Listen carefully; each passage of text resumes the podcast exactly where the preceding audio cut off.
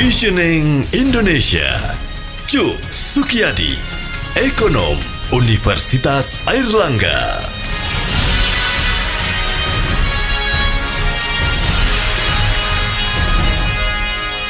Mitra bisnis pengamat pemasaran Inventure Consulting Yuswa Hadi mengatakan 11 sektor bisnis naik daun di tengah bencana nasional virus corona. Sektor tersebut yang berkaitan dengan aktivitas masyarakat di rumah karena kebijakan social distancing, work and school from home, di antaranya grocery atau belanja bahan makanan, logistik dan pengiriman, perdagangan elektronik atau e-commerce, hingga jasa layanan antar makanan. Sektor-sektor bisnis di atas terkait gaya hidup di rumah rumah aja yang didengungkan sebagian besar masyarakat. Ujung akhir dari gaya hidup dan bisnis stay at home tersebut adalah stay at home ekonomi. Berdasarkan hasil survei Nielsen pada bulan Maret lalu, 30% konsumen Indonesia lebih sering berbelanja online setelah pemberlakuan social distancing. Angka ini cukup menakjubkan karena perubahan perilaku konsumen terjadi hanya dalam rentang waktu kurang dari satu bulan. Baik, mitra bisnis bersama saya Eva Yolanda, kita akan membahas hal ini dengan ekonom Universitas Universitas Erlangga Cuk Sukiyadi. Pak Cuk, seperti apa pandangan Bapak terkait dengan fenomena ini? Ekonomi tidak pernah kalau turun itu turun semua tidak ada. Itu bedanya ekonomi sektoral, ekonomi mikro, dan ekonomi makro ya.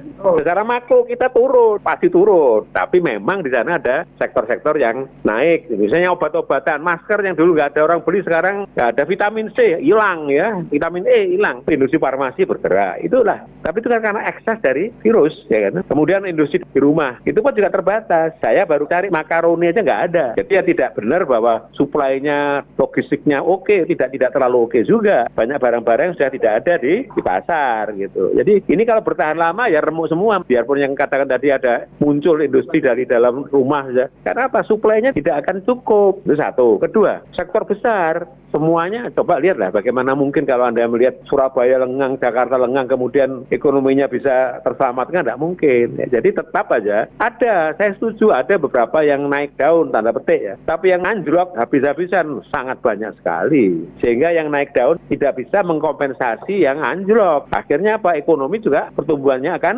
turun.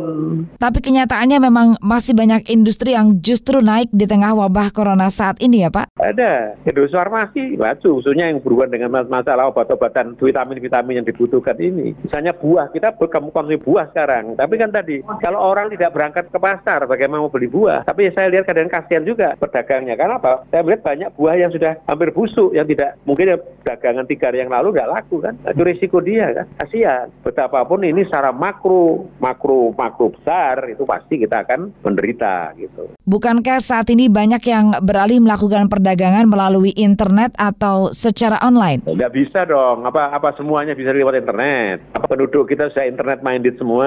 Enggak, tidak bisa dong. Enggak mungkin. Yang yang melek internet berapa orang? Berapa persen dari orang kita? Enggak bisa. Kita jangan lagi kita Amerika aja yang lebih jauh maju seperti itu ya.